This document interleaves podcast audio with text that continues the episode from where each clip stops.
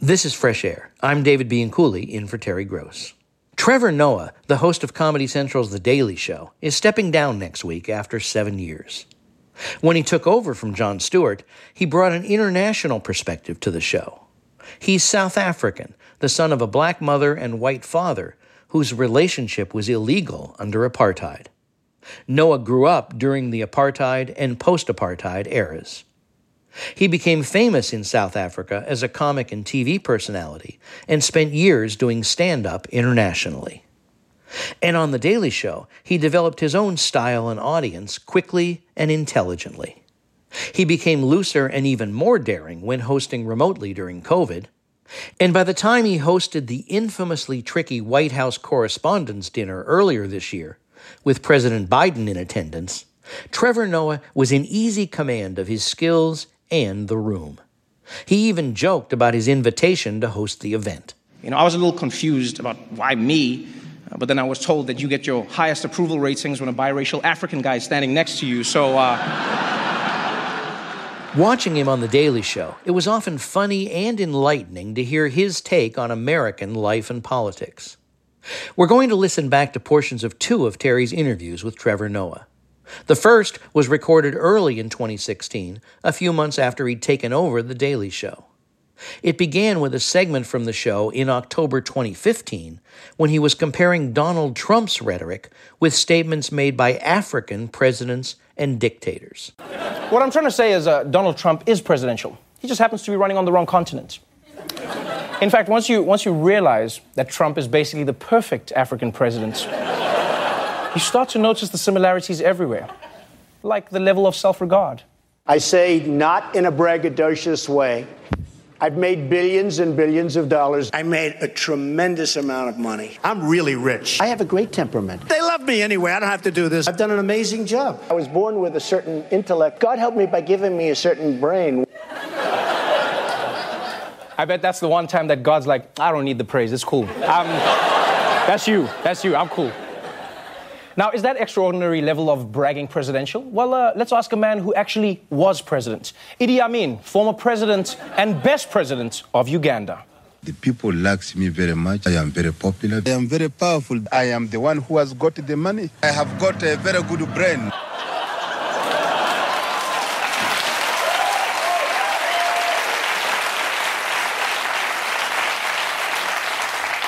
I have a very good brain. And I know this because every time I ask people if I have a good brain, they say, of course, Mister President. Now, please let my family go. You've already killed my sister. I think you've proved your point. That's Trevor Noah on The Daily Show. Trevor Noah, welcome to Fresh Air. Thanks so much for coming. Had you seen The Daily Show in South Africa? Yeah, but interestingly enough, when I, when I first started watching The Daily Show, uh, we used to see it on C N N. And so... my perception of The Daily Show was very different. I thought that Jon Stewart was a news anchor who didn't take his job seriously, because I would always see this show. You're kidding, show. Right? I know, I'm being serious. In a lot of regions, C N N actually broadcasts The Daily Show. So there's a global edition of The Daily Show that's one episode. And in countries where there's no Comedy Central or the show itself is not picked up, It's it'll be on C N N. And because it looked like a news show and it had the, the, the same colors as C N N and the ticker, and I just worked under the assumption that it was part of the news uh, programming. And so I was just like, this is this is a really funny show. And that's how I knew it. So what is your role now in writing and editing the show? From eight a.m. in the morning, we start dissecting the news, discussing it, looking for angles, looking for takes, building a show, rewriting it, getting it together, gathering materials. We work throughout the day, and then in the evening... Uh, after we've rehearsed it and rewritten it, then I go out and we, we tape the show. And then after that taping, we sit down and we, we dissect the show, see what could be better, work to get better every single day. Uh, because that's that's really the nature of a late-night show, especially something that's on daily, is that you're on um, you're on daily. So, you know, it's, it's, it's not unlike the news, funny enough. I was chatting to Rachel Maddow about it, and she was saying, you you the quickest thing you have to learn is your best show only lasts for a night and your worst show only lasts for a night. And then you're, you're back doing it tomorrow. That leads to manic depression, doesn't it? Like, look, a show's great and you feel great, and a show's bad and it's like, oh, this is so horrible. Yeah, yeah, that's that's why you have to learn to live outside the show. I think one of the biggest things I've had to learn is T V destroys your perspective. You know, when when I think back to myself and I go, if anyone who tries to convince me otherwise, I, I have to stop sometimes and go, not what, twenty-five years ago, I was living in basically a very elevated hut with no running water or, or indoor sanitation. And so, like, problems, I, I can't trick myself into into getting stressed by first world problems. Things are going great. I, things are going very, very well. So in your stand-up comedy, you've talked about being excited about coming to America, where you would be defined as black instead of, uh, I don't know, colored or mixed race in South Africa, because your father is white, your mother is black, and mm-hmm. you were born during the apartheid era. So you did some comedy in the U S about opening a bank account in America and having to fill out your race or ethnicity, and you don't really know what to write in. And a bank representative is helping you fill out the form. So this is Trevor Noah from his two thousand thirteen album, African American. She was really helpful. She was like, she's this blonde woman, and she was like, um, yeah, you can you can go ahead and fill out everything you need to, and uh, yeah, we'll just go ahead and uh, open that bank account. I said, okay, I, I don't know what to do here.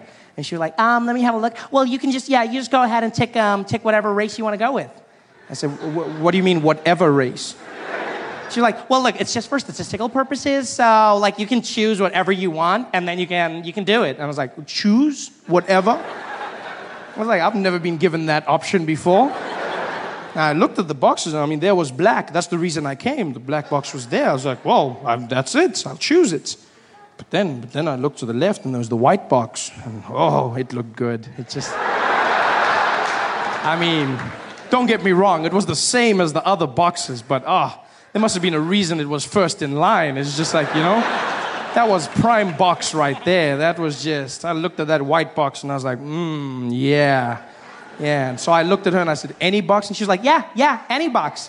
And I played it safe. I said, so I can go with black? She was like, you know what? A lot of them choose black. Yeah, yeah. And so just because she said that, just because she said that, I looked at her and I said, no, you know what? I'm I'm white. I'm going with white. And then she did this thing that I've come to learn is the reaction of white liberal women in America. Whenever they hear something or see something that they can't truly comprehend, they don't agree with it, but for fear of being judged, they internalize their emotions. And then they almost have like this malfunction, like a robot. I don't know if you... It's amazing to see. Because as soon as I said white, I said, I'm going with white. She went, um... I'm, I'm, I'm, I'm sorry, did you say, did you say white? I said, yes, yes, white. I'm white. She was like, oh, um, okay, um, okay, um, okay, um, okay, okay, okay, like white? Yeah, yeah, yeah. Uh, it, it, it, it.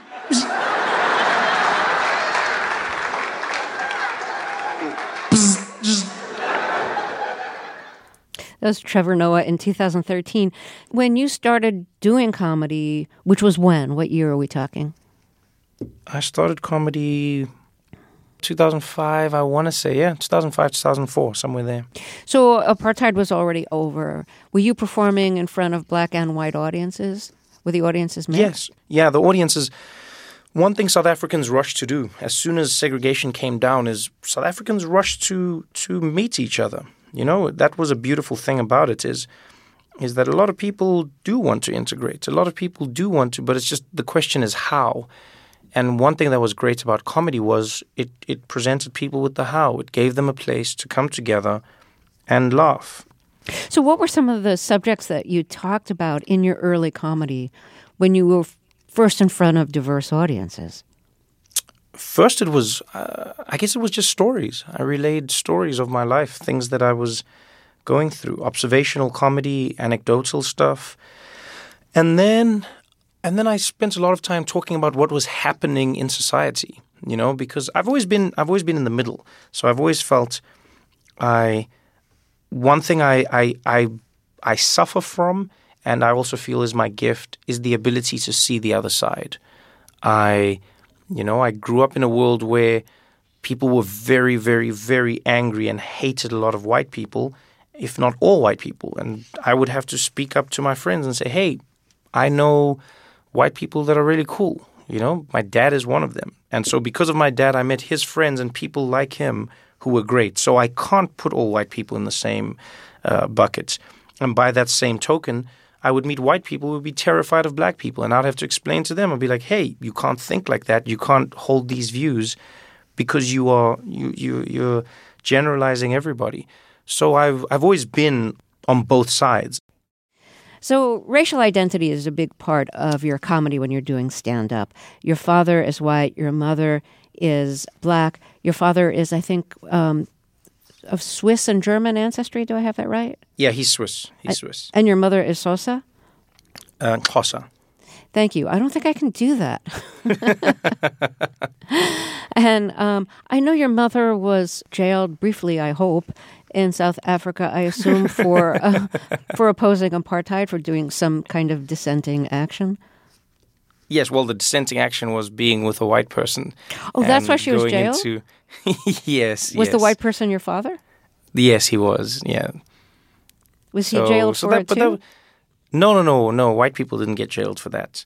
That was uh, white people were warned and asked not to do it again. But then if you were a black person caught fraternizing across color boundaries, then then you'd be arrested. But my mom my mom opposed the system as a whole. So she never let that stand in her way, you know. And I, I think I pick up a lot of I, I have a lot of my mom's demeanor is that she never even even when she told me the story, she was never angry.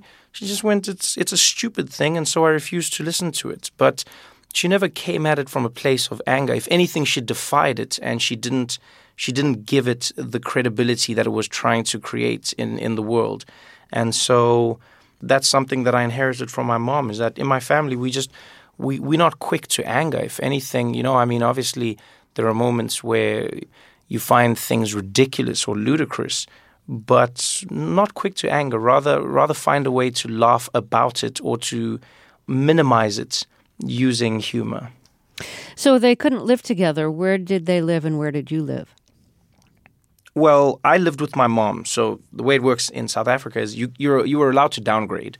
So, you know, you could you could go, you could almost forfeit your rights and then go live in an area that was deemed inferior to the one that you were allowed to live in. So I was I was living with my mother in Soweto and my grandmother and the rest of our family.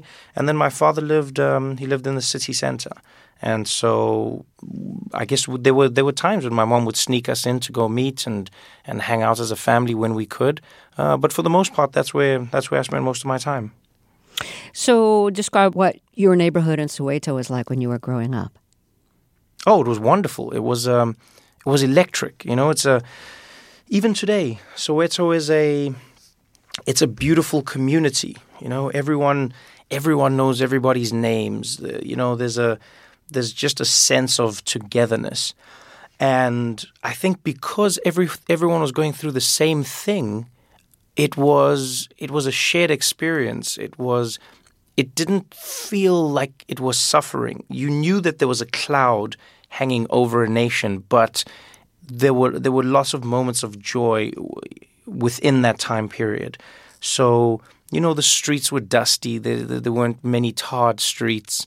Um You know, the houses were, were very modest because the government would allocate land and that's where you could live. So everyone everyone found a way to to make ends meet. I mean, there were there were seven or eight of us at one point living in a in a one one roomed house or two roomed house at some point.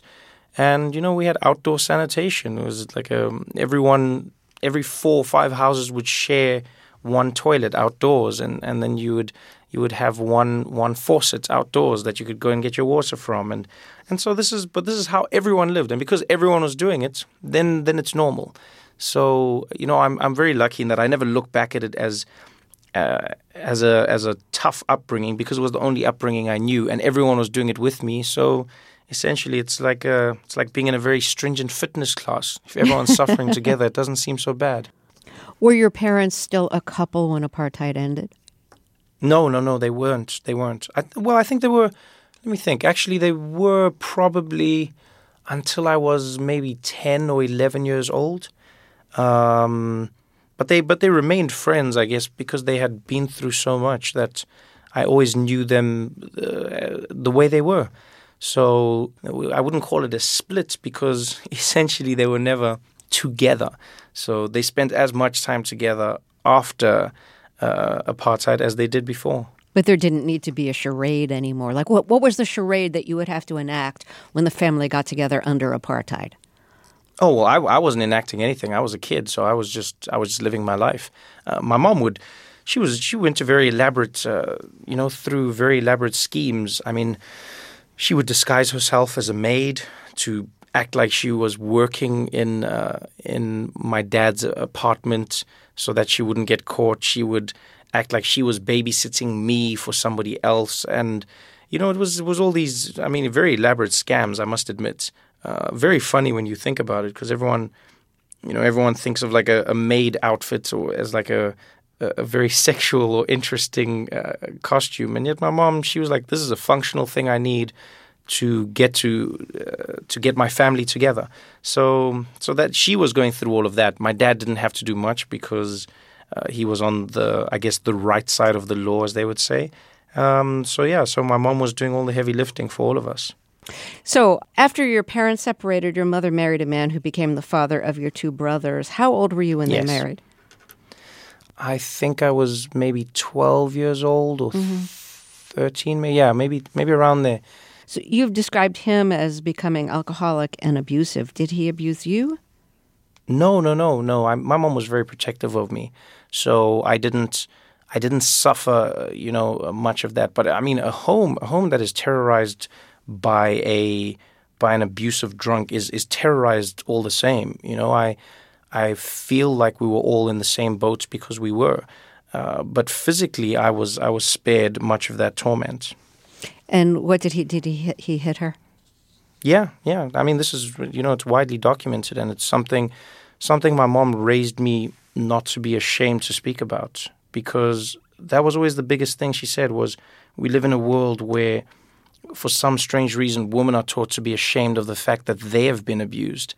And then the victims are running around with the shame, whereas we should be shaming those who are the abusers.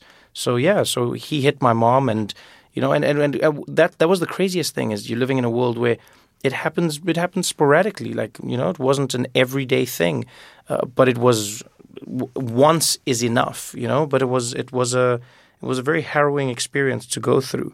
Um, and so, you know, the combination of, of the alcohol and, and a bad temper led to that environment. She left him and then yeah. went with another man. And when he found out about this other man, after he and your mother were divorced, he shot her twice. Yeah, well, my mom didn't leave to go to another man. So my mom completely left uh, the home, moved out with my brothers. I I was already out of the home at that time. Mm-hmm. Um, and she went and, and set up a new life. Um, and then at that point, one day they came home from church, and then... Uh, And then he pitched up, and he was drunk, and uh, and then he threatened to kill the whole family, including himself, and and then he shot my mom twice. In the face and in the back? Yep, that's correct. But she survived. She did. She did. What kind of shape uh, is she in now? Did she have a full recovery? Oh yeah, my mom is my mom is is a is a soldier, and now I mean now we joke that she's bulletproof. Um, Because it was, I mean, it was, it really was a miracle. And, and the doctors hated using that term, and they were the ones who said it, you know. Um, my mom is deeply, deeply religious, and her and I have always fought about religion over the years. I challenge her on it, and she completely immerses herself in it. But then, I mean, when, when someone gets shot in the head and suffers no brain damage and is alive and needs to go through no surgery, and a bullet completely passes through the head, then you then you you almost have to concede. I mean, who was I to say I don't believe in miracles when when I've seen this uh, happen in my life? So so you know we we we laughed about it, we joked. I mean, that's that's really the hallmark of my family. Is I mean, a few days afterwards in the hospital, my mom was the person who cracked the first joke. You know, I was I was crying by her bedside, and, and she said to me, she said, "Don't cry, look on the bright side." She said, "Now you're officially the best-looking person in the family." So, you know, so so we've You know, we've we've overcome a lot because of because of laughter. I think um, that's why that's why I love comedy so much. It's because it's the thing that has kept my family going through every single type of adversity. Trevor Noah speaking to Terry Gross in twenty sixteen. Last week, he unveiled his third stand-up comedy special for Netflix called I Wish You Would. Next week, he steps down as host of Comedy Central's The Daily Show and is about to embark on a new stand-up tour. After a break, we'll listen to another of Terry's conversations with Trevor Noah, and film critic Justin Chang reviews The Eternal Daughter, in which Tilda Swinton plays both a mother and her daughter. I'm David Bean Cooley, and this is Fresh Air. We're listening back to our interviews with Trevor Noah, the host of Comedy Central's The Daily Show, who's stepping down next week. He took over in twenty fifteen after the departure of Jon Stewart. We're going to listen to another interview with Noah, recorded with Terry later in twenty sixteen, after the publication of his memoir, Born a Crime. Trevor Noah was born in South Africa in nineteen eighty-four during apartheid. Your book is called Born a Crime because you are officially the product of a crime. Your mother is black and your father is white, part Swiss, part German. And your book opens with the law, with a, a word-for-word version of the law that made that relationship illegal. Yeah. It's the reason why your book is called Born a Crime. I want you to actually read the wording of this nineteen twenty-seven South African law. So this is the Immorality Act of nineteen twenty-seven. To prohibit illicit carnal intercourse between Europeans and natives and other acts in relation thereto. Be it enacted by the King's Most Excellent Majesty, the Senate and the House of Assembly of the Union of South Africa as follows. Point number one. Any European male who has illicit carnal intercourse with a native female and any native male who has illicit carnal intercourse with a European female shall be guilty of an offense and liable on conviction to imprisonment for a period not exceeding five years. Any native female who permits any European male to have illicit carnal intercourse with her, and any European female who permits any native male to have illicit carnal intercourse with her, shall be guilty of an offense and liable on conviction to imprisonment for a period not exceeding four years. So how aware were you growing up that you were the product of a crime? And if people saw you, they might realize that your mother was officially guilty. I wasn't aware at all. And I was really lucky that I wasn't aware, because I think that would have changed my childhood and my view on the world uh, drastically. You know, I I existed in a space where my mother was a black woman, my father was a white man, and that's how I saw the world. It was just like, you know, some dads are white and some moms are black, and that's that's how it is. Um, but that's not how it was in South Africa. So how were you yeah. protected so that you were able to see yourself and your parents that way? Well, it was just how my parents treated me. It was the world they decided to show me. I was really sheltered. My grandmother kept me locked in the house when I was staying, you know, with the family in Soweto. And every household, for instance, had to have a registry of everyone who lived in that house. And so the police would check in on you randomly, and they would come into the house and they would look through that registry and look at all the names of all the people uh, who were registered to be living in the house, and they would, you know, uh, cross-reference that with the actual uh, inhabitants of the of the dwelling. And I was never on that that piece of paper. I was always hidden. My grandmother would hide me somewhere if the police did show up, and it was a it was a constant game of hide and seek. But I didn't know why anything was happening. You're a child. If you're told to go to the bedroom and, you know, go under the bed, then you go under the bed. But you don't, I never saw it as a as a fearful moment. I never saw it as something uh, that was governing my life, because I was I was so young that I didn't ask questions. Your mother was arrested several times during your childhood, yes, during apartheid, because uh, of her relationship with your father, because they had carnal sexual intercourse. Yes. and you were and you were the product of that. Um, so how much time would you estimate she actually spent in prison? I was really lucky in that my mom and dad never got caught in the act, so to speak. So my mom was caught fraternizing with my dad. My mom was caught, you know, in the building that my father lived in. My mom was caught in a white neighborhood past curfew without the right permits. My mother was caught in transition. And that was key because uh, had she been caught in the act, then as the law says, she could have spent anywhere up to four years in prison. So on and off, my mom would spend a week in jail. She would spend a day in jail here, a week again, a week and a half, two weeks. My grandmother tells me stories of how, you know, because I would be at the house, I wouldn't notice that my mom was gone because she would be at work sometimes. So it was just like time when my mom would be gone and my gran would tell me she'll be she'll be back. And nobody knew where anybody was. The police didn't afford you a phone call. You just disappeared for a while. And what was scary was we lived in a state where some people disappeared forever. You know, if the police believed that they were planning any form of resistance against the state, then you were just gone. Nobody knew where you were, and you just hoped to see that family member again. I found it interesting that there were black people who also hated your mother for having relations with a white man. You tell a story about being in a minibus, which basically functioned like a taxi because yeah, there were no yeah. taxis in the, in the townships.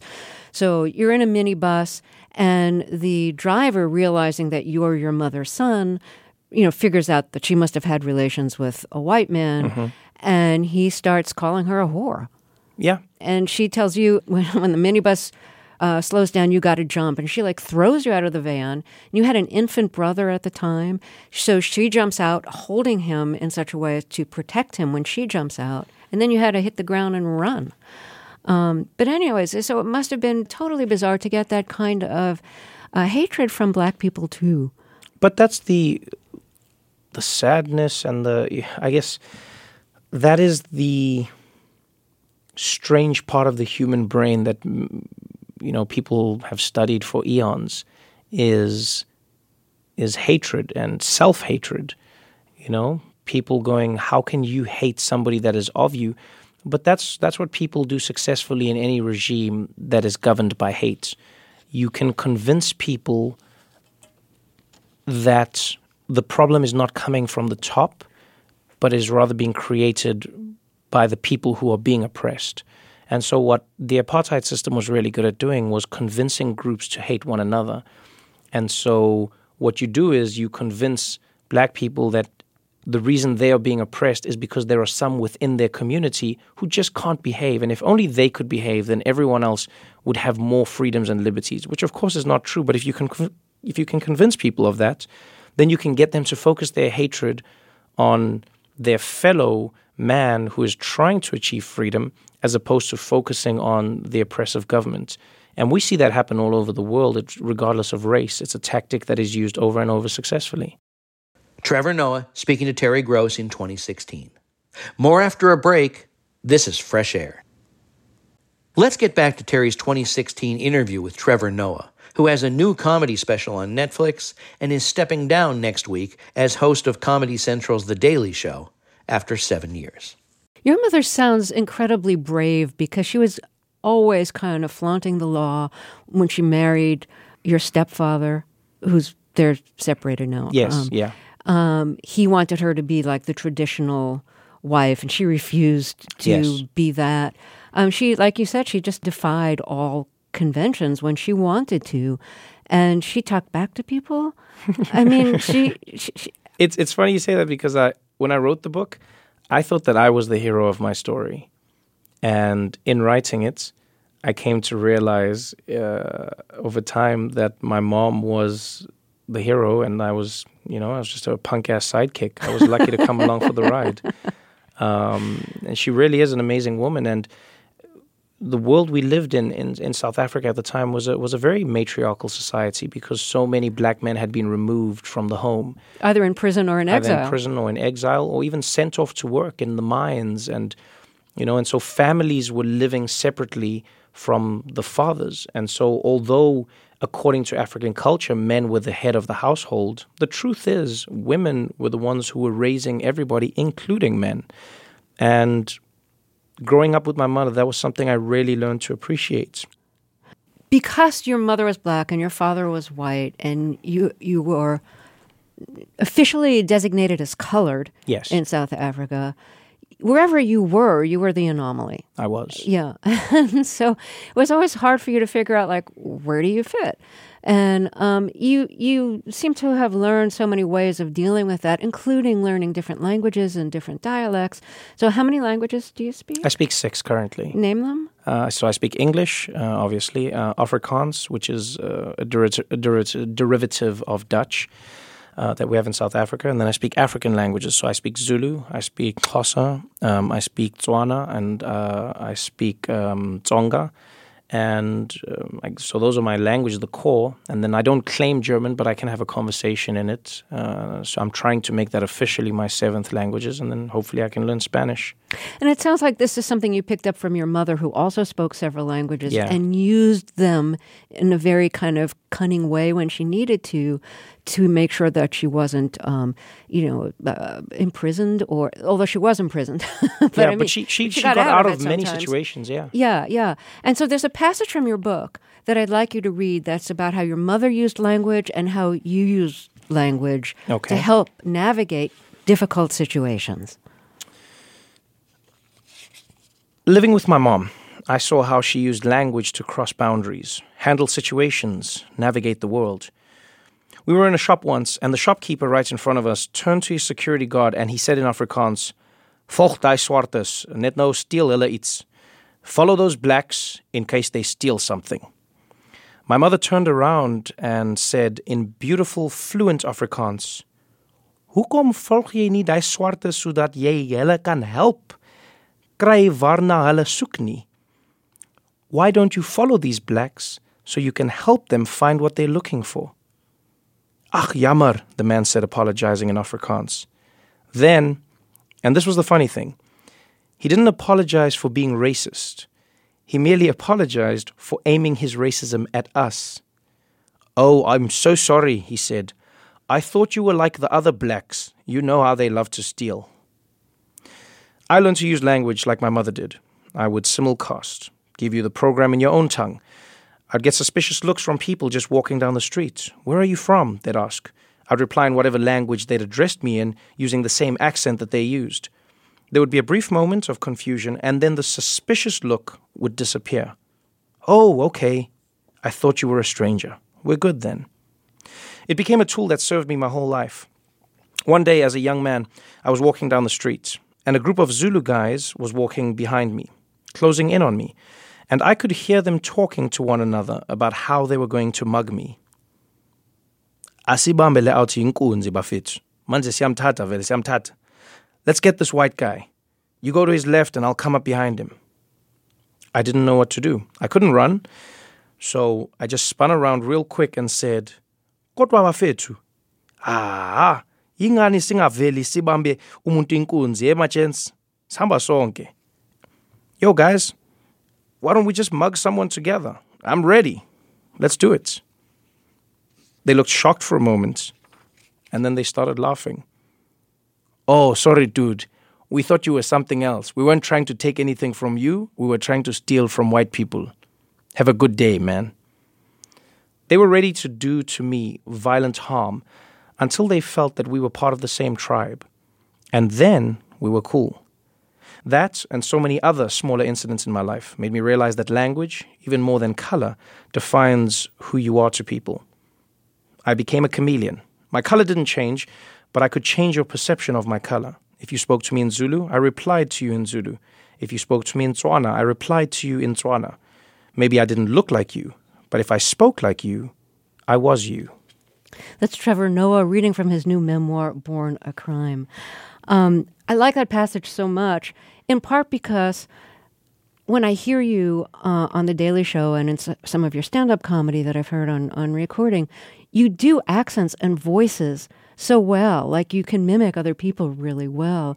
And it seems like that's something you learned to do, do out of self-preservation when you were young. Yeah, definitely. I think it was something I inherited from my mother, who learned to do it. You know, I, like a, a baby duckling, was merely mimicking the survival traits that, that my mother possessed. And I came to learn very quickly that language was a powerful, powerful tool.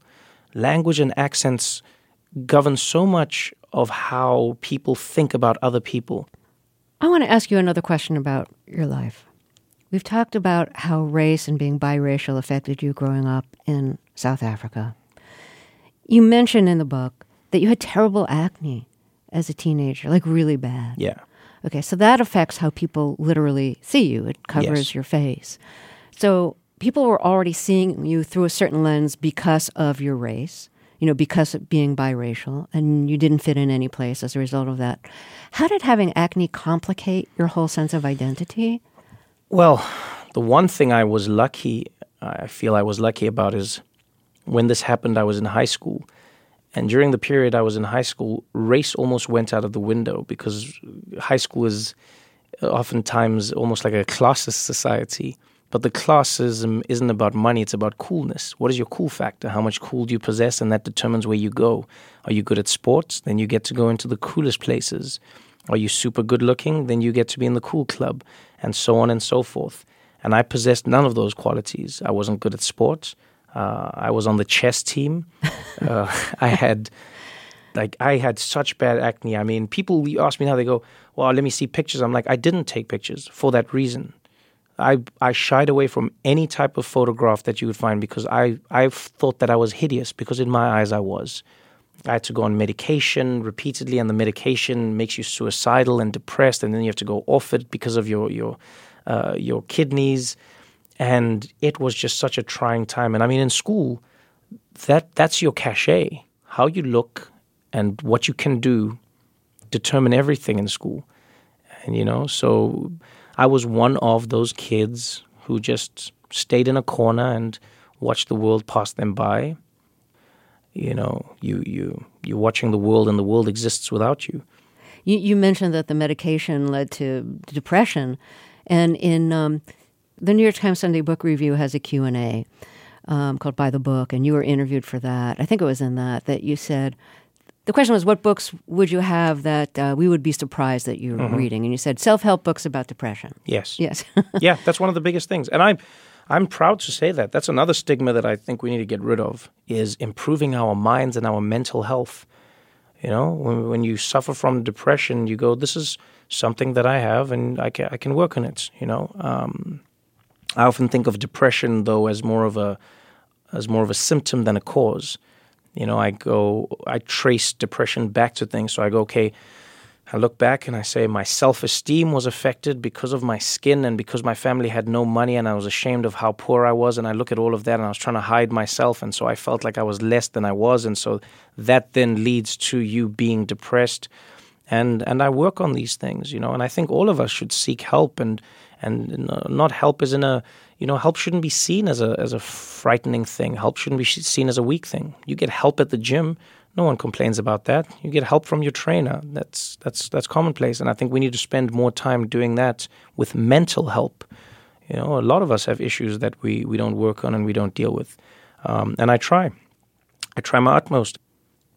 Trevor Noah, thank you so much. Thank you for having me. Thank you. I'm a huge fan, so thank you. For, this is great that we get to be in the same studio for a change. Trevor Noah speaking to Terry Gross in twenty sixteen. His newest stand-up comedy special premiered last week on Netflix, and he steps down next week after hosting The Daily Show on Comedy Central for seven years. Here he is talking to that show's audience during a recent taping, explaining that one reason he wants to quit the show is to do more traveling.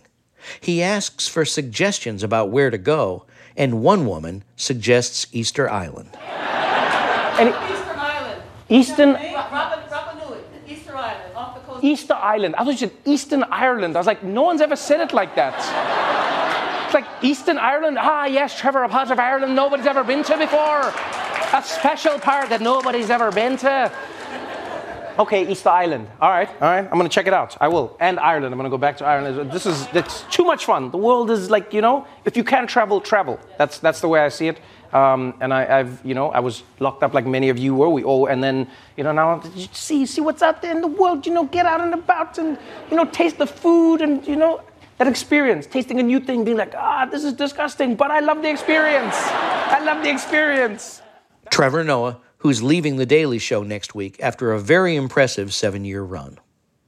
Coming up, film critic Justin Chang reviews The Eternal Daughter, in which Tilda Swinton plays dual roles as a mother and her own daughter. This is Fresh Air. In the new movie The Eternal Daughter, Tilda Swinton plays two characters, a mother and a daughter, who have gone to spend a winter holiday at a hotel in Wales. It's the latest from the English writer-director Joanna Hogg, best known for her recent films The Souvenir and The Souvenir Part two. The Eternal Daughter opens in theaters this week. Our film critic, Justin Chang, has this review. I have to admit that when I heard Tilda Swinton would be playing two roles in The Eternal Daughter, my immediate reaction was something like, what else is new? Swinton is a marvelous actor and a gifted multitasker. Maybe you remember her playing twin sisters in Hail Caesar or Okja, or taking on three different roles in the recent remake of Suspiria. But The Eternal Daughter, the latest movie written and directed by Joanna Hogg, might be the most effective and moving casting stunt of Swinton's career. She plays a filmmaker, Julie, and her mother, Rosalind, who have come to stay at a remote Welsh hotel for a few days before Christmas. They've booked a double room for themselves and Rosalind's dog, Lewis, played by one of Swinton's own spaniels. That's about it for the cast, save a few members of the hotel staff, including an amusingly snippy receptionist played by Carly Sophia Davis. There doesn't appear to be any other guests, as Rosalind notes one evening, when she comes downstairs and meets Julie in the dining room. I got you a nice glass of wine. Thank you very much. Oh, goodness me. Are we early or late? I mean, are we the only people staying here? Have you worked that out yet? I know, I don't know. There was no one here when I arrived. Oh, look at that. Thank you very much. While it unfolds at a measured pace, The Eternal Daughter is immediately gripping. Hogg has structured the movie as a kind of ghost story, and she's clearly having fun with the conventions of the genre. The hotel is a marvelously creaky old estate in the middle of nowhere, shrouded in mists and moonlight. Strange noises disturb Julie's sleep at night, and at one point someone, it's not clear who, opens the door to their room, and Lewis gets out. Don't worry, this isn't one of those slasher movies where the family pet winds up dead. Hogg isn't really trying to scare us, but she has a wonderful feel for gothic atmosphere, something she heightens by shooting on sixteen millimeter film and playing eerie flute music during Julie's walks on the hotel grounds. All in all, the movie is a splendid reminder of how much magic a smart, subtle filmmaker can conjure without a massive visual effects budget. And the most magical thing about it is Swinton's double casting. Hogg shrewdly downplays her own gimmick. She rarely places Julie and Rosalind in the same frame, instead cutting between them during their many conversations. That must have made shooting less expensive, with minimal need for body doubles or digital trickery. The back-and-forth editing style also works well for the script, given that this mother and daughter tend to speak in polite, hesitant tones. Rarely do they step on each other's sentences. They clearly love and dote on each other. Julie, full of warmth and vigor, takes good care of Rosalind, who tires easily and isn't in the best of health. But there's also a darker undertow to their relationship that gradually comes into focus.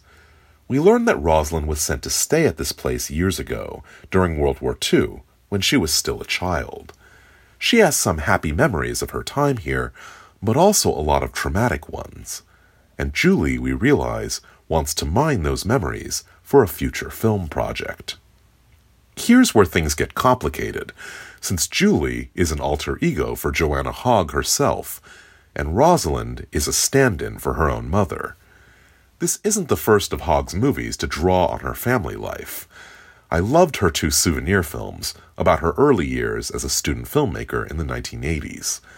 But The Eternal Daughter, set closer to the present day, is a different kind of cinematic memoir, more playful and more mysterious. In reminiscing about her own relationship with her mother, Hogg raises all kinds of ideas about grief, loss, and memory. She's also questioning herself. Does she have any right to probe her mother's personal history for her own artistic inspiration? I don't know the answer, and I don't know if Hogg does either. But I'm grateful to have spent time with these two characters and the great actor who plays them. Swinton's casting isn't just a stunt. It brilliantly conveys the uncomfortable transference of identity that often happens between mothers and daughters. At the same time, when they communicate, Julie and Rosalind show a certain reserve, shying away from confrontation or even emotion. But the shattering climax of The Eternal Daughter is nothing if not emotional. It leaves us with the intriguing notion that maybe all love stories are ghost stories, to the degree that we're all haunted in some way by the memories of those we love. Justin Chang is film critic for the L A Times. On Monday's Fresh Air, writer and director Mike White talks about his Emmy Award-winning H B O series The White Lotus.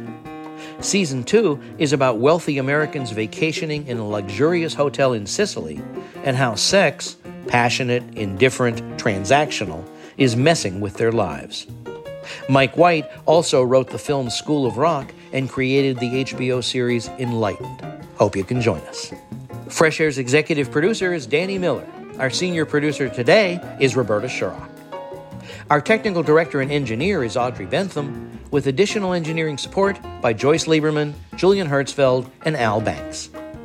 Our interviews and reviews are produced and edited by Amy Sallet, Phyllis Myers, Sam Brigger, Lauren Krenzel, Heidi Saman, Teresa Madden, Anne-Marie Baldonado, Thea Challoner, Seth Kelly, and Susan Yakundi.